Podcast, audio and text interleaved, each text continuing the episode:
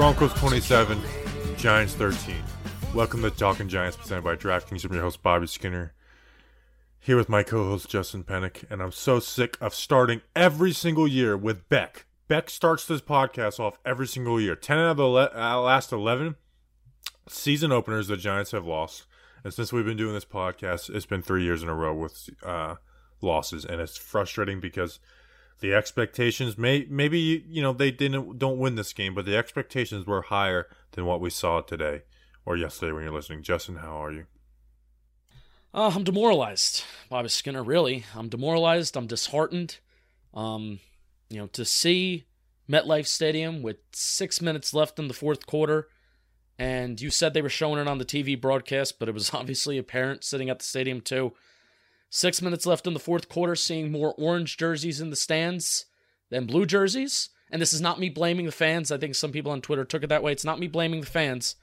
It's just a reality that we're in the month of September, and it almost feels like we were in December of 2019, where we're back in that same spot of, you know, having more opponent jerseys in the stands than our than our actual home home jerseys, and it's so disheartening because it was such an exciting tailgate. It was such an awesome day with everybody that stopped by in the parking lot to hang out and tailgate, and just even just walking around the parking lot and going to various different tailgates that I went to. The energy was awesome pregame. Fans were excited getting into the stands. Even you know the, the energy that was during the game when the Giants were actually in it and they were winning for a little bit. You know it was awesome. The energy was there, and just the way that it finished off in the second half and um, the way that it went down, it's just, it's disheartening. It's it really is disheartening. So you mentioned ten out of the last open, uh, ten out of the last eleven openers have resulted in a loss, and um, we're gonna we're gonna talk about it because that's what we do. Yeah, and so if this is your first time listening to a game recap podcast, we'll talk about the offense first, and then we'll move on to the defense. So we're not we're not avoiding the defense. Where do you want to start with the offense? Because I feel like it just kind of has to start with scheme because that's kind of been the talk of the offseason you know, because I, I like we were very anti Jason Garrett last year, and I am very like you know I'm patient. I'm a patient person, but the morning after the season ended last year, January fourth, I tweet out fire Jason Garrett. They should have fired Jason Garrett, and there's more to it than just Jason Garrett, but it's it's the exact same as last year. That's the issue. Is that there's better players, but it is the exact same as last year. I mean, it is comical how much they run the stick concept, how much they run the quick game. Like it, it is, it is insane. And they couldn't run the ball well. They were kind of getting baited into running the ball and and running into stacked boxes. Um, and they kind of just like didn't even use like they they paid Kenny Golladay $17 million a year to be this contested catch wide receiver, and they didn't use him until garbage time. They didn't use him. Like you you got this guy to make contested catches on the sidelines, and they were just like, "Nah, we're actually not going to do that." We're, the only shot they took all game, besides the last seconds of garbage time, was an offsides. Why does it take an offsides for the Giants to take a shot? That's what's so frustrating. And on that shot, you see that it worked. Okay, yeah. and it didn't work because it was a shot. Like it was be- like their mindset was like, okay, now we could take a free play, but it, it's it's this offensive scheme is like just like nope, we are we are not an aggressive offense. They run stick, stick, stick. It is it is crazy. You know, Daniel Jones was really good in the RPO read option. Didn't do any of that stuff. It's just like, you know, we weren't um you know, we weren't like part of the people saying like, oh, it's just preseason, they're hiding everything. Like, no, it's going to be close to the same. But I didn't expect it to be this similar. Like, it's the exact same. It's no different. If not, if anything, it's a little worse because they weren't using Daniel Jones' legs. Yeah, um, I don't really have a problem with the schematic part of it because the Giants were moving the ball. I mean, Daniel Jones in the first half, Bobby, was 9 for 12 with 111 yards and a touchdown with two explosive plays. One of them was a score that went to Sterling Shepard, and then the other one was the you know the 40 yard throw to Darius Slayton on that you know on that first offensive drive. So you know really when the game was kind of going, when the Giants were rolling a little bit, when they were actually on the field, I wasn't mad at how they were moving the ball because they were moving the ball. But here's what I was frustrated with, and this is yes, this is Jason Garrett. So I was upset with the play calling, and particularly with the first down ineffectiveness, where the Giants did not run a lot of offensive plays today, especially when, when we're talking about non-garbage time. All these stats that I'm going to talk about are non-garbage time stats. You know, frankly, I left with four minutes left in the fourth quarter. I didn't see any of it. I'm not counting it. You know, so eight rushes today or let, me even say this. The Giants on first and 10 today before garbage time. There was a total of 15 first and 10 plays that they had today before garbage time. Eight of those were rushes that went for 2.13 yards per carry. Seven of those were passes that went for 8.86 yards per carry. Bobby, I think it was clear and apparent early in the game. You know, Saquon Barkley had like four four carries for 10 yards at the end of the first half. And I already read you off Jones's first half stats that they were really good. I think it was clear and apparent early in the game that running the ball in general, but especially running it on first down, was not going to work. And that those eight wasted plays that the Giants had in quarters one through four, when the game was relevant, those eight wasted plays, frankly, in my opinion, that was the difference in the game. You know, obviously we could talk about Jones's fumble, which I tremendously hurts. That is the game. That is the play that you know turns this game upside on its head. But those eight wasted plays where they just continued, continued to run the ball on first and 10, where it just sets you up in such a bad spot, where if you throw a second and long incompletion, then you're in a third and a manageable eight. That's what irks me the most about Jason Garrett this game. And we could talk about Jones too, but that's what irks me the most about Jason Garrett is that we just wasted eight plays today. Um, I can't get as mad because it's like last year. I remember Pittsburgh, like they just were running the ball into stack boxes. Denver, I will give them credit. You know, their, their coaches get paid too. They did a good job of doing their two high safety looks, and then as the Giants were getting ready to snap the ball, they had their safety like rolling down into the into the box. So the Giants had favorable fronts to run at, and they were like baiting them into it, and then they would have that plus one stack box look. So like I'm not as mad. At, like there was times where it just like why'd you run the ball here? I'm not as mad as that. It's that, but like okay, you're doing that. The read option worked really well. Yeah, last year, and they did. Remember, I remember week three last year going into it's Like we we are one of two teams that have ran zero read option, zero read option. Then they start running it, and it was like some of their best plays of the year were off of that. They didn't do that. They didn't run any RPO with it you know, after the first drive, they didn't use Tony Kadarius Tony at all until you know until the last drive of the game. Which that hurts just... so much, by the way. You that's how you follow up a forty yard play. Uh, gr- granted, if the play works, then we're you know if he gets a five yard gain on first down and it's a little pass, which that bothers me by the way that they count that as a pass and not a run. Um, you know, it was a it was a negative six yard play following an explosive play. You just can't have that, and that ends the drive. That that is a drive killer on a, a, fir, again first down inefficiency that is a drive killer. And it followed up what was a beautiful explosive play and then they go three and out after that. So that's so again it's just you know the disheartening is going to be the word of this episode so. Right so but it's just even okay so like you know you mentioned running the ball. It's okay you know second and eight or whatever like it's not the end of the world but then it's like okay well we run stick concepts and we're basically forcing ourselves into third down. Right. And like that that's the issue. That's like I think our biggest issue with Garrett is that like it's not that you run stick. It's that it's you're you want to sustain a long drive every single drive and that just doesn't work and today is a perfect example of that as stuff happens and it seems like with this offense with jason garrett that it's just like all right one one play screws it all up like kadarius tony getting a, a five yard loss on that play shouldn't end the drive but guess what because they want to gain yards you know get like get back to like third and eight or third and nine they run a draw play get you know against a against a, like a, a, a, even box. And then okay now they have third and 18 well now the drive's over. You had that 42 yard pass now the drive's over. And let's i mean let's go through the drives um which we can talk with jones. You know the second one you have the sack on third down. That was a stick concept. Now i will give them credit. They were trying to run it out and up with Saquon Barkley. But that's a long developing play to not have anything else tagged into it that just in case you don't get there. And then Nate Solder gives up a sack on third down, which was embarrassing. The third drive, they scored the touchdown. The fourth drive, the end of that that end of the half drive was embarrassing. Like that's the most embarrassing drive of the, uh, like like part of the game for the offense. After the turnover? Yeah, they get the turnover. And I get like not going balls to the wall right there. Like they ran it on first down there. I get it. You kind of maybe want to get the clock running. But on second down, you know, they run that play action, you know, flat to Elijah Penny, like you're playing with fire there because you're you're turning your back in the end zone, which can get you a safety. But what pisses me off the most is that it is third and eight, third and eight, and they run a stick concept that's four five yards short of the first down. And, and and like you know what you knew what look they were going to give you too. It was not like that. It was like supposed to work, and they they surprised you with something. You knew from pre-snap that you're going to throw the ball to Kyle Rudolph in the flat, and Kyle Rudolph was not going to turn that into a first down. Yeah, you that- knew that- that, was going to happen. They That was flat so out just bad.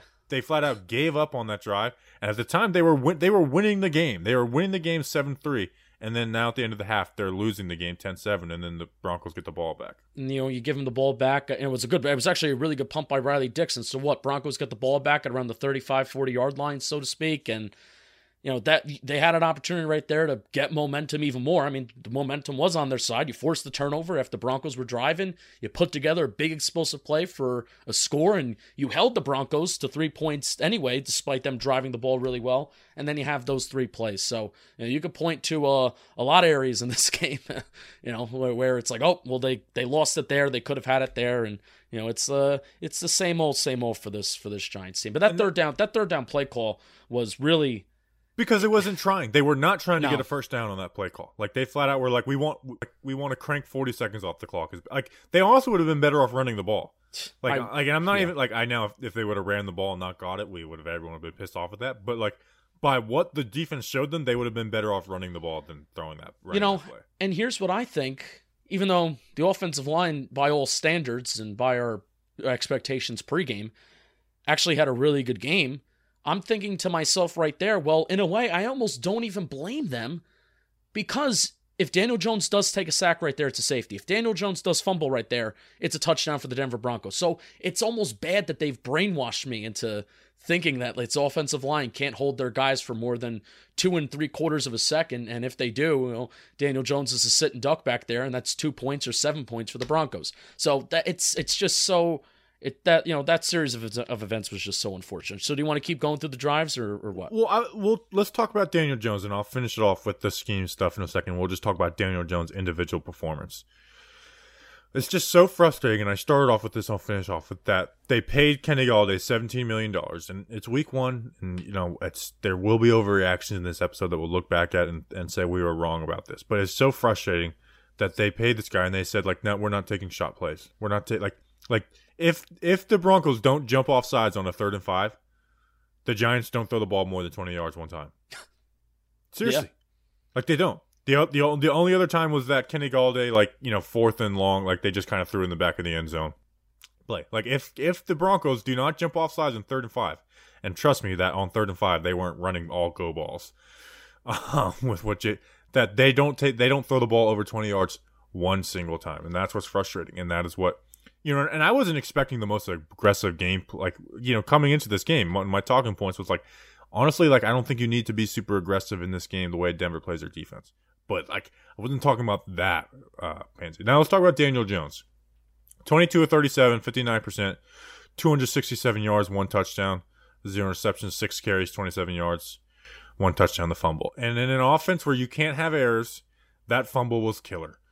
Like that, that, like that. At the time, the game was seventeen to seven.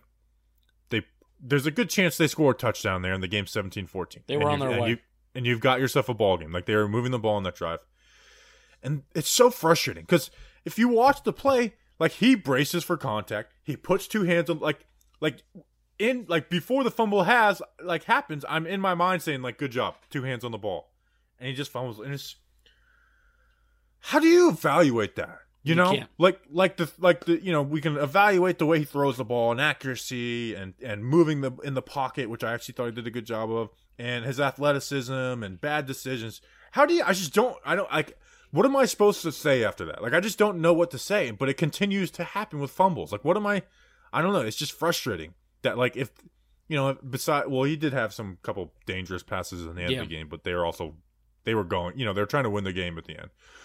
But that was just like ah, like come on, dude. It's like it's, it seems like that's like the Daniel Jones story. That it's like this those one two things where it's like what what the hell? Like what the hell? There's no reason for that. Yeah.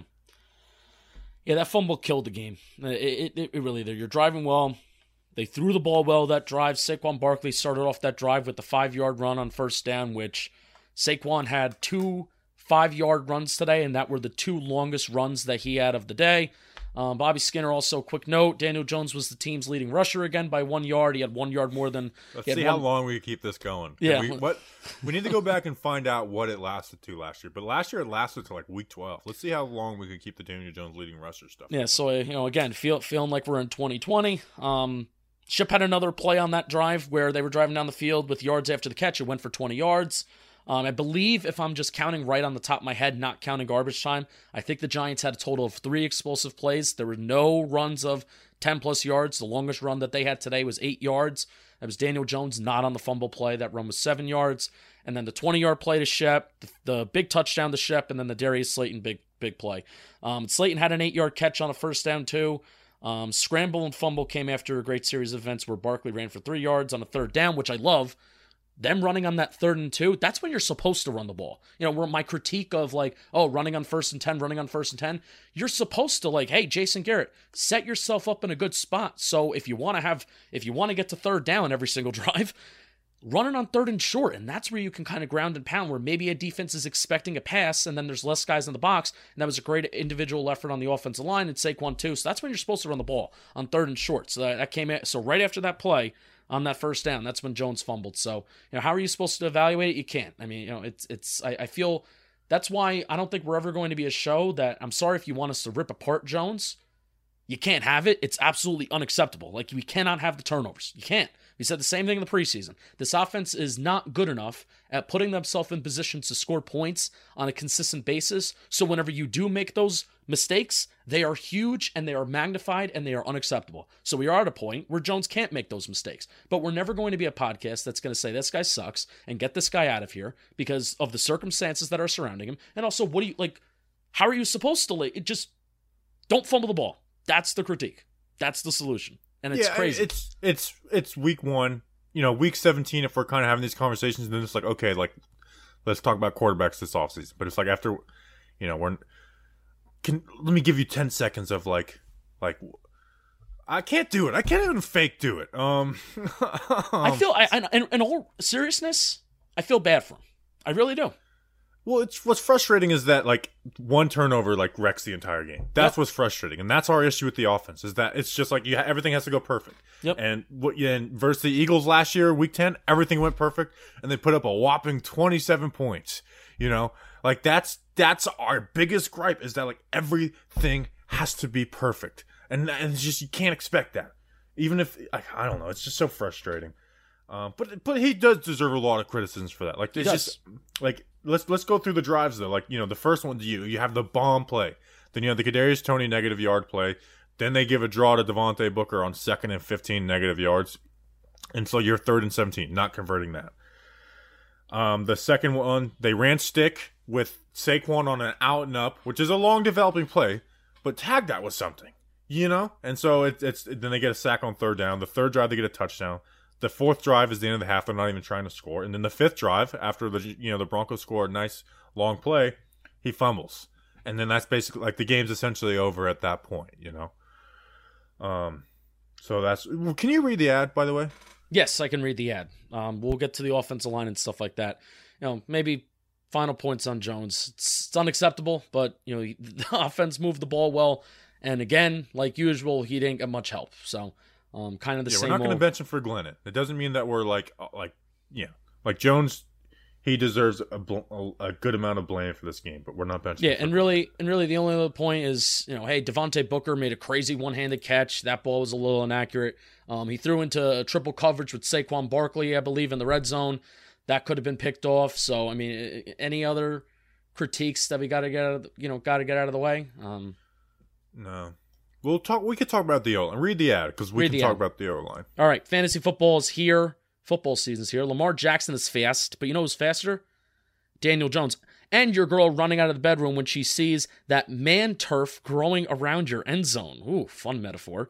Keep that field trimmed with the sponsor of today's show, Manscaped, the leader in below the waist grooming. They just launched their Performance Package 4.0. Join the 2 million men worldwide, including Bobby and myself, who trust Manscaped, and get ready for kickoff by going to manscaped.com for 20% off plus free shipping with the code GIANTS. And good news, this is actually big news because we have a very big international crowd.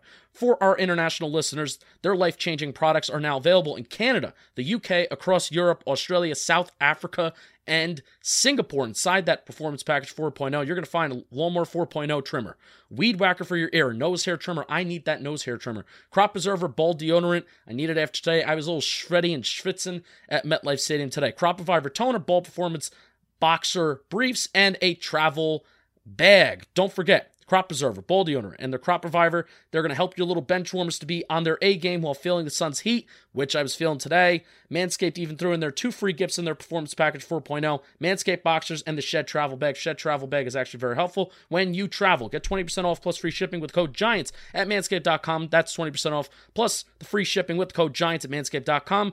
We don't know who you're picking as a flex this season. But we do know you'll be flexing in your southern region with Manscaped.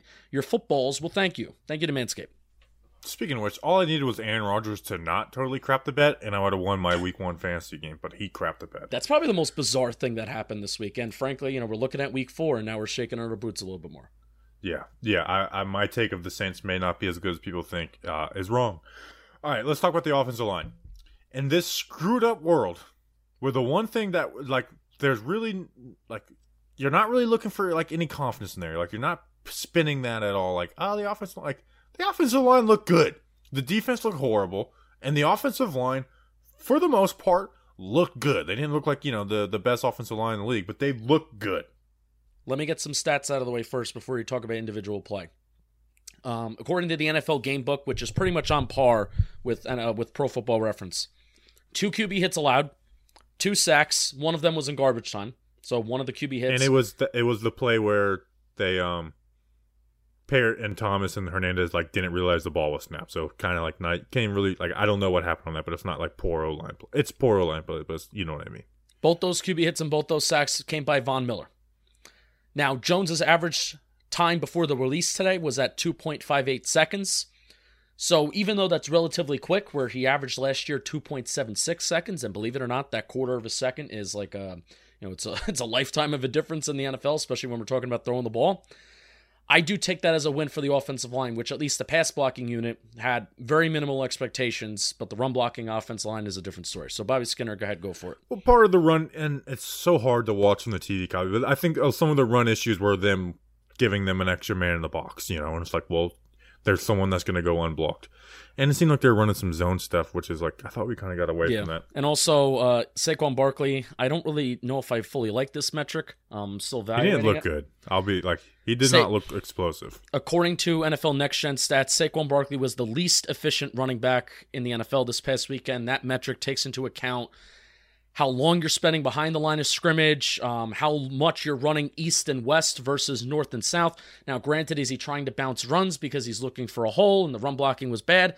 I don't know, but hey, it's it's it is becoming too much of a common trend in Saquon Barkley's kind of tenures so far, at least at the start of 2020 and now the start 2021. It's tough to judge. It's his first game back out there, but he was the least efficient running back in the National Football League this past weekend. So that's that's that. Wonderful. What a wonderful stat.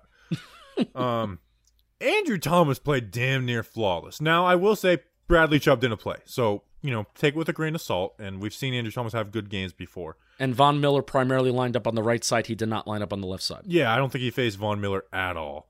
Um, so, you know, don't take a you know I'm not taking a victory lap on Andrew Thomas, but you know what? He looked good. That last time he was on the Patriots game, he looked bad. You know, and the story came out that he was sick. I don't know how much I like you know, I, I, I, I, don't like to get into the weeds on that stuff. Like either you play good or you play bad. Um, there's a couple reps where he could have got beat inside, but he recovered well, which was almost like a good thing. It's like, okay, you're not worried about getting beat around the outside. Like he was winning his reps and winning them good. He wasn't just getting guys around the corner, which at times he's done. Like he looked really good. And then at left guard, Shane Lemieux played essentially the first half. Ben Bredeson played the second half. Lemieux looked pretty damn good too. Not flawless, but Bredeson had issue, like had some bad plays too. You know, not disaster plays, but like the O line report. Like I am very interested to see like compare those two because I was ready after this game to be like Ben Bredeson should start, but I didn't see anything from Shane Lemieux that says oh Ben Bredeson should start. But I saw some good, really good run blocking plays by Lemieux. Bredeson had some decent ones too. So like you know, some some some hope there. Now Denver doesn't have the greatest interior D line. Gates look fine. Um, but he got in.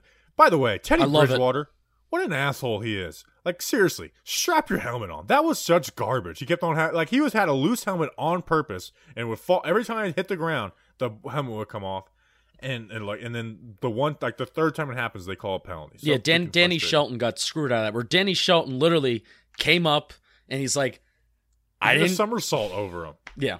He, he's like, I'm going to give my body up to not hit this dude. He got up, literally like put his hands up, and then, you know, the flag gets called and Yeah. that's baloney. So Um, Hernandez missed some stuff. Out of those three guys, you know, from the TV broadcast, Hernandez looked the worst, which is kind of frustrating. Solder did not look good at all. Um, he wasn't as he wasn't a total train wreck. He was definitely like letting guys around the edge kind of thing. But Jones honestly kind of did a decent job stepping up in the pocket, yeah, which has not been a theme of Daniel Jones' career. no. Um, but that's that's sack, and I might just post the clip and not like put a caption on it. It might be the most embarrassing of Solder's like that I've seen as the Giants. Like he, like he looked like a wobbly baby deer. Like it, it, it was embarrassing. Like it was like, what are you doing? He's like standing straight up. His knees are like shake. Like it was the weirdest rep I've seen from Nate Solder. Um, yeah, seen him do like spin moves in the middle of reps. So there's, I mean, he wasn't, you know, it, he wasn't getting blown away every single play. So I guess that's kind of a win for Solder. Peart, I'll be honest, I haven't re, I didn't rewatch the Peart snaps. It was in garbage time. I know people will bring up that rep where they, you know, where like they blew past him, but like it wasn't Peart's bad technique or not punching that caused him to just not get off the ball when the ball snapped. There was clearly some type of miscommunication. You know, I don't think Parrot was just like, ah, you know what, I'm gonna on this play, I'm just going to stay in my stance for an extra half a second. So Yeah. that's that. I mean, it is kind of crazy that the O line is the the brightest spot in the very in this game. Yeah, it's just the fact that running the ball was non-existent. I mean, that, that's that's the thing, and uh, you know, this, clearly this team wants to have that as part of their identity, and it just it wasn't there. You know, whether it was because they're running in the stacked boxes and a guy's coming in here last second, but the we were most concerned about pass blocking, and that is a non it is a non storyline heading into Monday. So you know, if you want to win, there's a win. And Nick Gates getting in somebody's face. I don't know who it was, but you know, after Daniel Jones gets hit late, you know, and really, it, it- I don't know. I don't even know if they should have called that, but the fact that they called it on Teddy Bridgewater and that was BS, you needed to call that, and that was more egregious. And the fact that Nick Gates was the first guy to get in somebody's face, um, you know, that just let us know that we're back. So, um, can we also shout out before we move to the defense? Um, can we just shout out Sterling Shepard, please? Shout him out. I'm shouting him out. Seven seven receptions, nine targets. Um, so that's more than a 70% catch rate. So welcome back, Sterling Shepard. 113 yards, 16.1 average uh, per catch, um, and 37 yards was his longest. And he had obviously had the big touchdown with the 37 yarder. Um, Sterling Shepard was pretty much one of our only sources of yards after the catch um, last year, and really, I mean, what he showed today was a tremendous, tremendous individual effort at getting separation again and yards after the catch. And even some of the, you know, routes in the intermediate part of the field where he was targeted. I think there was like a third and short where he was targeted. I mean, somebody was there was corner that was just draped on top of him and he just makes a quick little catch on a slant and you know, St- Sterling Shepard's unbelievable. And really, you know, there is a reason why, you know, he he is a lot of people's favorite Giants player and really the player that you feel most bad for because he's been a part of, you know, he's been a part of the, the winning source of 2016, but he's also been a part of also the most losing over the course of 2017 to right now. So, you know, if there's a guy that you feel bad for, especially when you consider that the dude's brains are probably a bunch it's probably a bunch of mashed potatoes up there with the 17,000 concussions that he's had and the dude's out here and he's playing, he's playing his ass off and he's the best and most reliable weapon that Daniel Jones has had since Daniel Jones has stepped onto the football field. So shout out to Sterling Shepard. I mean, he pl- player of the game, and you know, there's a reason why last year I was calling him the most important Giant, um, because he is. He he really is. So And, and shout out to Kadarius Tony for you know coming in on the first drive of the game. They use him as a gadget player, and then like, all right, that's enough. Um, we we'll play with you next week. yeah, Uh, Sig- shout out to significant. He was gonna have a significant role in the game, Bobby. It looked like he was, and then it was like, no, we just kind of put you in the in the first games the game script, and then like, all right, we uh we don't actually want you to line up at wide receiver. It's not like Which, by the way, I made a- It's not like the I- defense was thinking that Kadarius Tony might be used the first time that he's on the field, right? It's not like they were actually maybe, oh, look, here's this guy that they said that they wanted to use openly. He's on the field. Maybe we should be prepared for them to use him. What I feel really dumb about is that Elijah Moore had negative three yards today, and a lot of people, you know, made their LOL like, "Oh, the Giants took Kadarius Tony over Elijah Moore" jokes. So I put out a tweet being like, "Kadarius Tony has uh, three more yards than Elijah Moore so far in his career. Um, Giants kick off soon, like a you know, haha, you know, Haha. take that draft uh, douches." And Kadarius Toney has negative two yards, but he so he still does have one more yard than uh, Elijah Moore. How about that? How I'll probably that? tweet that out tomorrow. Uh, it's, it's, you know, you think it'd be a simple game getting Kadarius Toney open to space. A simple game of matching answers to trivial questions. What is? What am I talking about? I'm talking about match five trivia. It's a game they sent me, and I kind of like it. Comes with 320 game cards with many different topics, so it's fun for anyone and everyone. Like you can do teams, you can do single teams, and it's basically like like some of the best cards have like sports oriented questions like name the five best pitchers of all time and it's you gotta like try and match it like it's a fun game and you don't have to be smart to play it either so that's why you know they're a perfect uh, sponsor for justin Yeah, we are. I am dumb. I was about to say we are dumb, but I guess not we. I am. no i'm big time like throw you under the bus type guy this Love it. game creates fun discussions and friendly disagreements like when you're talking about jason garrett with your your cousin uh, jeff um, they don't have. Oh, that's another thing. Jason Garrett can't use the excuse that they didn't have time to throw the ball downfield. They did. It only takes three to play, and there's no limit. Save 15% off your order now when you use the code JOMBOY. Get your copy of Match 5 Trivia game by going to match5trivia.com. So I need to spell this out for them. It's match, the number 5, trivia.com, and save 15% by entering code JOMBOY. They played it on um, Jomboy and Jake Radio, and they did a segment on it. Because I got I got it in the mail, and I was like, "What is this?" And then I saw they were on it, and then I found out they're sponsoring. So Boom. go go to match5trivia.com and uh, play this simple, fun game with your friends. All right, the defense. Why don't you start? Where you got to see it from like the all twenty two angle? Yeah. Like where where are you at with the defense? Well, here's my fun stat about the defense. Through the first three quarters, Bobby, how many uh minutes are in the first three quarters of a football game? Little math question. 45. 45. You are correct. The Broncos held the ball out of those 45 minutes for 29 minutes and 58 seconds. Uh, for those at home, that's two seconds away from 30 minutes. Through three quarters, the Broncos basically held the ball for 30 minutes out of 45 minutes. That's not great. So, the problems that plagued the Giants defense last year in terms of getting off the field on third down and fourth down, it was on that was on steroids. That was on steroids. And what I saw from my all 22 kind of view because it is tough to see, you know, what they're doing with the safeties and what they're doing with the corners behind the you know in the in on TV for the TV broadcast.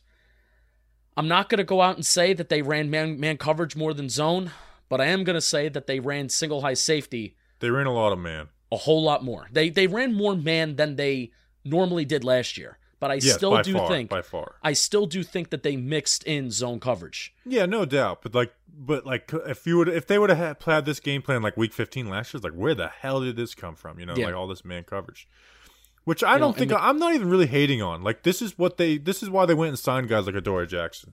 This is why they drafted Aaron Robinson. Now Aaron Robinson is on IR right now, which might be like, you know, Aaron Robinson's a clearly better man coverage corner than Darnay, or at least it, when you look at them as draft guys, draft prospects. But as far as this game, and I will say, paired with Vic Fangio being ballsy on fourth down, made a difference. Like, like let me let me go through like the fourth and seven, um, in the like the second drive of the game. It would have been a 54 yard field goal attempt. Now Brandon McManus probably makes that, um, if they even attempt it. But they did go for it, and they you know they got an easier field goal, so they get three points still. So let's just say that that's a wash, but it could it could be three. The next one's a fourth and two. Yes, it was the one at the end of the half, fourth and two. They would have that would have been a punting situation. It would have been zero points. That's seven points. That's the Giants going into the half without a lead compared to you know having a lead. So that's that's an extra seven points. And then the other one, fourth and one, was after a third and eight, um, and they scored that touchdown. They would have kicked a field goal there. So that's a difference between four points. So they added a minimum of you know 11 points by going for it on fourth down maybe maybe 14 points and to give the Giants D a little bit of a pass. They defended the third and long plays like they were trying to stop them to get them the fourth down. You know, like two of them were like, "Hey, did we allow catches? Yes, but we allowed catches below, you know, in front of the sticks." And then credit the Vic Fangio for going, and it's hard to defend fourth and two. It just is. You know, there's a when you have two yards to gain, that the entire playbook is open for the offense. And it was just kind of some bad execution on the players. Xavier McKinney and and and Azeez Ojulari should have had like drive-ending sacks, and they didn't. And Teddy Bridgewater escaped them like it was Lamar Jackson and made big plays at him. One was a touchdown, and Blake Martinez missed a tackle, which Blake Martinez was balling, and then he misses that play. Yeah, I mean Blake Blake had an insanely good game, and then he makes that you know he misses that one tackle, and that's what's going to define his day. I believe Leonard Williams could have had a sack too on a Teddy Bridgewater scramble. Yeah, another one. There was like three times where Bridgewater looked like Michael Vick out there, the way he was Yeah, escaping it was guys crazy. completing passes. Crazy. So you're right. They did. They ran single high man coverage, and then you know, and this is why I'm not going to be mad. Like James Bradberry on that drive before the half gave up two big catches. You know what I'm saying? So uh, it's not like they were. They did pick on Darnay Holmes a little bit, and Darnay Holmes had a horrible penalty, and Joe Judge was killing him on the Oh, sideline. he afterwards. he uh, eviscerated him. Yeah, when he came off the field, Judge took the headset off and everything, and he was yelling. He was yelling him for a good like ten seconds. It was it was cool to cool to see on the sideline. Yeah, that was and that was just a dumb penalty. That was a frustration penalty by Darnay Holmes. Can't have that. penalties kind of define define their define their game too. Um, you know, the missed sacks and the penalties make this hurt a lot more for this defense, and hopefully they can execute at least that part of it um, on on Thursday. But I think there, I I do think there are bigger problems though. You know, the, fact that yeah, Oh, no, go go ahead. No, no, you go. the defense should not be panicked about. It was a very bad game from the defense, but I don't. I'm not. I'm sorry. I'm not panicking about the defense. I still think this defense is going to be really good this. I mean, look at last year. Look at last year. Pittsburgh week one. They tried to run some man coverage. They got beat by it. Week three, Nick Mullens carved the defense up. Mick, like Nick Mullens, this defense is has added talent and is a better defense. Now maybe we can like you know quell some of the top five stuff, but defenses take a little longer than offenses to get the season going Yeah, uh, which is frustrating about the Giants' offense. yeah, um, like you know, it's like you put out stuff on on paper, and it's like okay, the defenses adjust to what you've what you've shown. Unfortunately, the Giants ran with the exact same stuff. They just added Kenny Golladay and Saquon Barkley to the mix. Who, who Saquon didn't look good. Um, so like I, I'm sorry, I'm I'm not like this defense should not be panicked about. Like it is an extremely talented, good defense, and you know it's they just weren't great in man coverage, and but they had time. That is that's where the one worry could be though, is that they don't really have anyone that's getting there, you know, consistently. They were trying to do these five man blitzes with one single high safety and man coverage, and that's not going to be enough. That's just not it's it's not going to be enough. Maybe Denver did a, a better job than most, but they um they struggled to get to the QB quick, which a lot of teams do, but they got to kind of change the game uh, game plan approach going forward. Yeah, I feel like Giants are trying to run a lot of stunts. I've seen a lot of stunts being run. Teddy Bridgewater's average time to throw was 3.03 seconds, which if you have a quarterback that's throwing the ball and that's average his average time to throw is over 3 seconds, he's got time. he, he's got time to throw. Also the thing with that was really frustrating about what Denver was doing. I mean, also let's let's just give them credit too where Giants defense did play Pat bad Shurmur? let's give Denver and Pat Shurmur, you know, good for Pat Shurmur too. He came up with an incredible game plan. I want to count. I'm going to rewatch the game tomorrow. God willing, the condensed version's up tomorrow because I really don't want to go through two hours and 54 minutes of footage. Almost every single pass attempt was play action. Every single one. Was it that the the run was working for Denver and you know play you have to abide by play action regardless of whether the run is working or it's not working. You just have to. You have to. And the Giants defense was relatively good last year and I st- I still say that they were relatively okay with play action this game in terms of not allowing a big play, but the death by a thousand cuts mentality that Jason Garrett wants to have, that was manifested by Pat Shurmur today. And guess what? He abandoned the run game. He abandoned the run game. You would see a run, you know, maybe once once every two first downs. And they would just try to keep a defense honest. There came a point early in the game where they were running the ball a lot. And then there came a point in the game where they're like, you know what? It ain't working. We ain't running the ball on this Giants good, really good defensive line. And Blake Martinez was making all the freaking tackles in the world. That ain't gonna work. So they ran the so they threw the ball. and they threw the ball by the death of the by the death of the thousand cuts that Jason Garrett wants to have, and they abandoned the run, which good for Pat Shurmur, and they set it up a play action, ton of crossing routes, and that's why it made me. We feel don't like run I was, any crossing routes over the Giants, and the one that we did was a Sterling Shepard touchdown. Yeah, you know, and I honestly, Pat Shurmur ran today. What beat his defense, and this is why it's so funny. What beat his defense in 2019, which he never really got control of his defense as a head coach. What beat that defense in 2019 and led to so many explosive plays was crossing routes, and that's you know Bob Papa talked about it in 2019. Um, Carl Banks talked about it in 2019 every week, and it's funny how he was talking about it again today, where he was talking about those crossing routes and you know kind of Teddy Bridgewater play action. You roll out the pocket a little bit. It gives you time to sit because the defense is honoring that run for a half a second. So that's also probably it too, Bobby. If we're being real, you know, that pass rush not getting there. It's that defense has to honor that play action for maybe half a second. And then it's like, all right, well, now we're going to the quarterback. So that's also it too, where play action is a legal form of cheating in the NFL. And Pat Shurmur ran it a shit ton today. And you know, it, it, was the death by a thousand cuts that Jason Garrett wants to do, but it was done by Pat Shurmur today, and they abandoned the run. Yeah, it's it's hard to play man coverage when the QB has time. You know, that's just the reality of it. And Darnay Holmes was bad when he was put in man coverage. Yeah. Um, yeah, I mean, like in, in, you know, Pep like like Pep was like you know wasn't like they were burning him, but it's like it's just hard to cover guys in man coverage. Yeah. It's like the hardest thing to do in football is cover guys in man coverage when they have time. When you know they're not going to have time, and you know your blitzes are going to get there, and, and there's someone that can get there, it, it makes it a big difference. Yeah. So I I think Patrick Graham, you know, people you know people were like, ah, oh, I think we maybe like Patrick Graham a little too much, and like no, he we you like him just enough, like no, uh, the right beat. amount. Got beat. Yeah, but it's like it's, it's you know he's not going to have you know a flawless games for the rest of his career. Yeah. Um, I still am concerned though. I mean, I I I think. What's your biggest concern?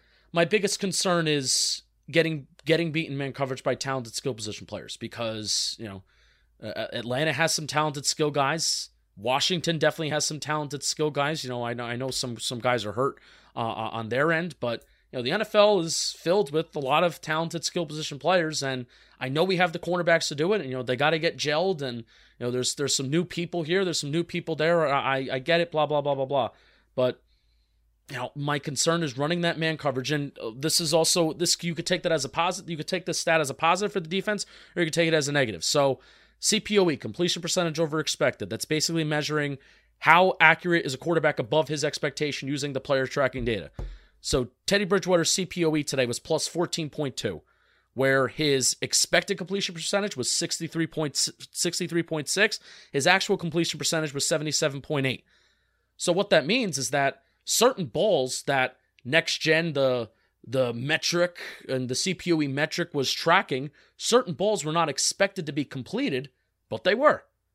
So that could either be if you want to be a, a, a positive a positive person for this defense, you can look at that and say, oh, well, that's not going to happen every game. Those 50 50 balls of maybe there's tight contested coverage, that's not going to happen every game. There's going to be more pass deflections, et cetera, et cetera. Or you can be a pessimist and you could say, well, even though the man coverage is tight, you know, it's not like you're playing zone defense where if you're throwing past the sticks a decent amount, it's not like you got to come back, come up and make the tackle. Because if you're throwing past the sticks and you completed a man coverage, then doesn't matter. Doesn't matter if you have tight coverage or not. You're still allowing a first down. So I don't know.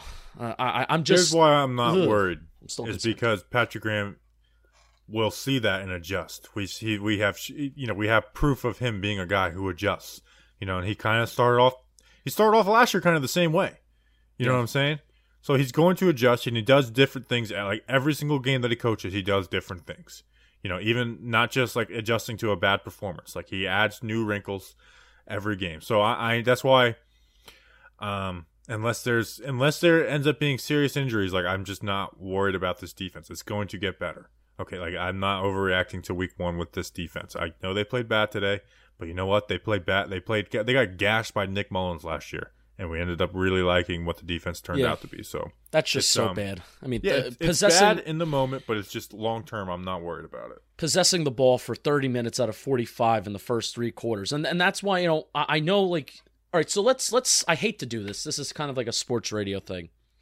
If you had to split the percentage out of 100%, the percentage of who to blame for the loss today, I would go 65 35 leaning defense. That's the reason why we lost today. I just don't think they didn't they didn't give our offense enough shots today. That's that's my take. You got to get off the field on third and fourth down. You got to. I will say, And I hate to do this because I know it's a stupid question.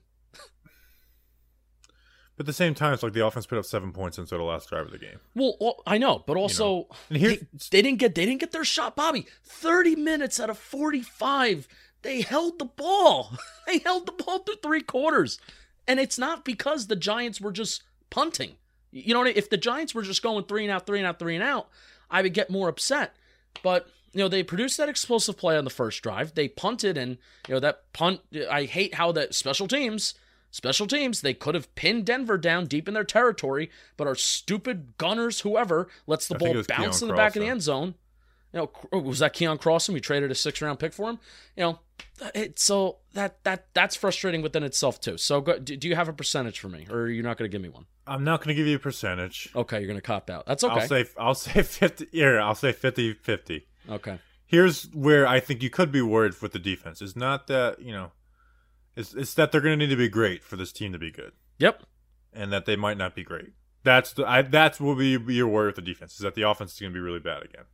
Yep. Um we'll see. I mean, it's just it's it's just frustrating that it's like not like oh, what if these players play better or, or it's like it's just like this offensive I feel like this offensive system is broke. And I just don't think it's going to get better. You know, I, I, I why, why, why, what would give me the confidence to think it's going to get better offensively? Like defensively, I just laid out a bunch of reasons why you should, you know, so have some faith that I'll get better. Offensively, there's no reason to think it's going to get better. Do we think Daniel Jones is going to turn to Patrick Mahomes? No. Do we think Jason Garrett's going to turn into Andy Reid? No. You know, Saquon will be better. That'll, you know, that'll make a little bit of a difference. You know, He dropped the ball. did he? Yeah, he did. I mean, it wasn't real. I don't know if it was going to go for much, but he did drop a ball that hit him right in his hands. By the way, Devontae Booker laid a dude out on that um Yeah. touchdown to Shepard. Yeah, there you go. That kind worth it. Uh, um, he had a All right. nice catch too, where You want me Jones to- kind of like missed him on the check down. Yeah, it was great. Um, you want me to read the last stat, and then we can just you know talk just kind of BS for a little bit and talk about whatever we want to talk about. Yeah, go for it. Yeah, I got, I got, I got. to. I want to talk about Joe Judge too. So, guys and gals, we are super excited to share with you a product that is at that is an absolute game changer. As you know, chewing tobacco, it's a rite of passage when it comes to football. However, times have definitely changed. It's 2021. I smoked a cigar today before the game. No, we aren't going to promote sunflower seeds or coffee grinds. There is a new company out of Humboldt County, California, that have created a tobacco nicotine free dip alternative with CBD that tastes great and really works. Cannadips CBD has mastered a discreet and fast acting way to consume CBD and has provided it in a format that can help you evolve your dip. Cannadip CBD is offering our listeners a great offer. They are so confident you will love the dips and want to offer you 20% off site wide to help power your favorite team or fantasy squad into the playoffs by chewing tobacco. You have that power. Head to CannadipsCBD.com and use promo code GIANTS for 20% off site wide and become a hero with Canna Dips. These Canna Dips CBD pouches are all natural, spitless, and are great to use wherever, whenever. No tobacco, no nicotine. Full flavor experience designed of for your enjoyment and at 20% off with the code GIANTS. Why wait? So again, that is CannadipsCBD.com. Use promo code GIANTS for 20% off site wide and become a hero with Cannadips. I'm doing a tweet. You're Help doing a tweet. help. Yeah, because I saw a, friend of the program saying like, "Why am I seeing that um, Garrett's getting all the blame when Garrett's defense?" Uh, which is conversation. So I'm saying Patrick Graham has proven to be a coach who adjusts and changes game to game. So I'm not panicked about the defense. On the other on the other hand, Jason Garrett rolled out the same exact offense and didn't even involve their new 17 mil. Let me find the number sign. 17 mil wide receiver Sure. feature. I'm gonna I'm gonna change it from involved to feature. Anything else I should add to that? No. And also, I mean, not using their first round pick that they said that they were going to involve in the game plan too. So That's also a problem. That is great. I mean, that is that is. I I, I know the game. This is plan. gonna be a Vincent Rapper Sparta too because I'm putting like three separate like little. I, I I do that sometimes. Um, miss him. Wish he were to come back to Twitter. Um, it is crazy though that contested catch king did it the first drive, and I know they run two high safeties. I know, I know, I know. Blah blah blah blah. But they blah. still gave him ch- like there's still chances against that, you know. Yeah, yeah. It, it's just crazy that you have the that contested catch king and you don't you didn't even give him an opportunity. You know, I love that play action attempts. That that play action attempt. Jones kind of plants his foot, steps up in the pocket, fires at the Golladay, and that was all. it was almost So like we a little did that last year. catch. You know, I, I I don't remember seeing that a ton last year. And Golladay, you know, was a big target. You know, even even if there's not a lot of separation, you throw it to him, and even if it's a little behind him, he goes and he gets that ball. Um, again, just you know, you, you you see you see a first down play, and you see a play, and you see a passing play that's beyond the sticks on like a first and ten or a second and long, and you're like, wow, that's amazing, and you're surprised by it, and that that shouldn't be a surprising thing in in today's NFL. So I kind I don't know if I want to end off on this, but my last little point that I have, um, I I was mad at Judge. I was very frustrated with Joe Judge, and there's very little that a head coach can do when he's not a play caller on the offensive or defensive side of the ball. There's very little that a head coach can do to really have an impact on a game. You know, we're talking about timeouts. in game, yeah. in in game, in game, yes, not obviously out off the field. Um, but in game, when he's not calling plays, there's very little that a head coach can do. You know, fourth down decisions and timeouts. So that's that's basically it. But that that challenge flag that he threw in the second half, this wasn't a first this wasn't a first half challenge flag. You can't do that, and he you you can't do that. And he His admitted it- explanation for it was even worse. He was like, "I knew the rule, but I was just trying to get their attention." Like it was, it was a dumb. It would have been a dumb challenge even if he was allowed to challenge it. Like it was a very bad explanation by him. Yeah, uh, it's, I I kind of got the explanation at the end, where he's like, I needed to get the officials' attention, and I knew the rule, but it's like, dude, you you also need to know that every scoring play, even if the officials aren't going under the hood, even if the officials aren't going under the hood to look at it, you need to know that it is looked at. It is looked at by New York. It's or Secaucus, wherever wherever the in New York, you know, wherever the NFL headquarters are. So um, I was very very frustrated because that's a second half timeout. That you know, if the Giants defense doesn't blow it, and if the Daniel Jones doesn't fumble the ball, you know, if that's a close game and the Giants are driving down for a game winning drive and they need a field goal or seven points, I mean that's a timeout that you don't have. So I was very very frustrated by somebody who is all about discipline, not losing your composure. Uh, you know, if you get a 15 yard penalty during the game, like you, he ripped apart Darnay Holmes for getting that 15 yard penalty. You take a lap if you get too emotional and you have a late hit. You get if you get too emotional, you start a fight in practice. You take a lap, and he was absolutely he was absolutely livid that day during training camp. That is that team got into a fight. You can't lose your emotion like that and cost your team a timeout like that, especially when there's so little that you can do as a coach that impacts like in-game stuff. That was a very bad look, but he he he knew he was wrong at the end, so I'm not gonna harp on him too much. But Yeah, my biggest worry is that you added new assistants to this offense and it's the exact same. You know? Like that like, you know. So um here's something that's going to be funny cuz you know how it goes. Like lo- winning and losing is all that matters, you know? Right? yes, Like winning like it's all that matters. So we love like, you know, what Joe Judge how he handles the media. We love it. But if we start losing, I guarantee you, and I think I've probably seen it a little bit already. It's like I'm so tired of him always having an answer for something. Like I guarantee you that's gonna be said by a ton of people. I guarantee you. Um, so that's why at the end of the day, all that matters is winning and losing. Yep. So it is, it is, the expectation for this team is to win, or or like a lot of people are gonna get fired. Maybe not judge, but a lot of people are gonna be done with jobs if this team doesn't win.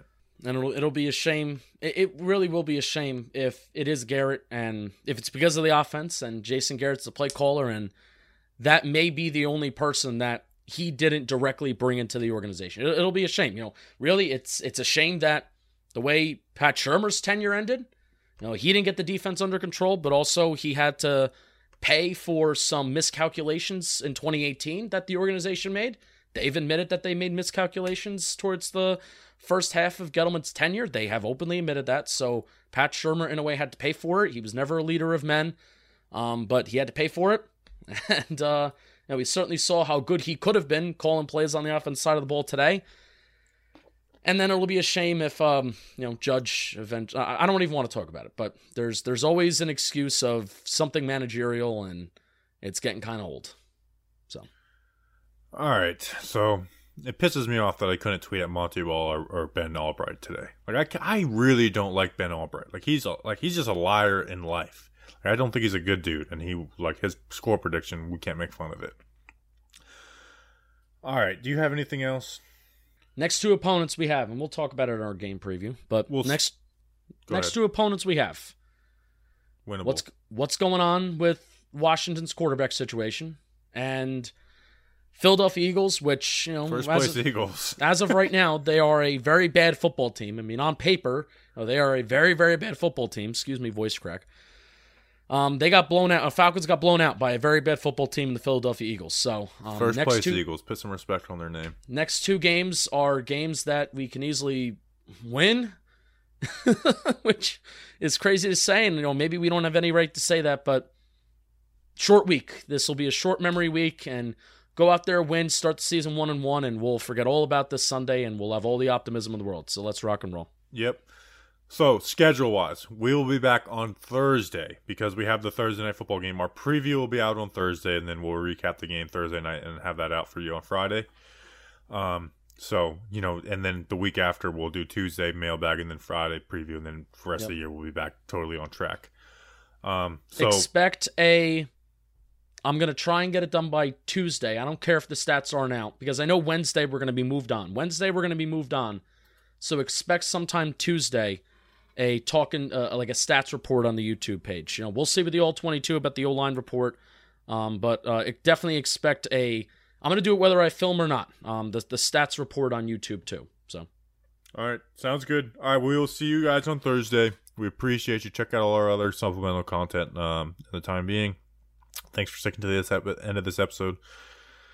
And hopefully, we're you know the next episode. Uh, we're not listening to freaking Beck. We appreciate you guys. We'll see you next time. Until then, let's go, Big Blue.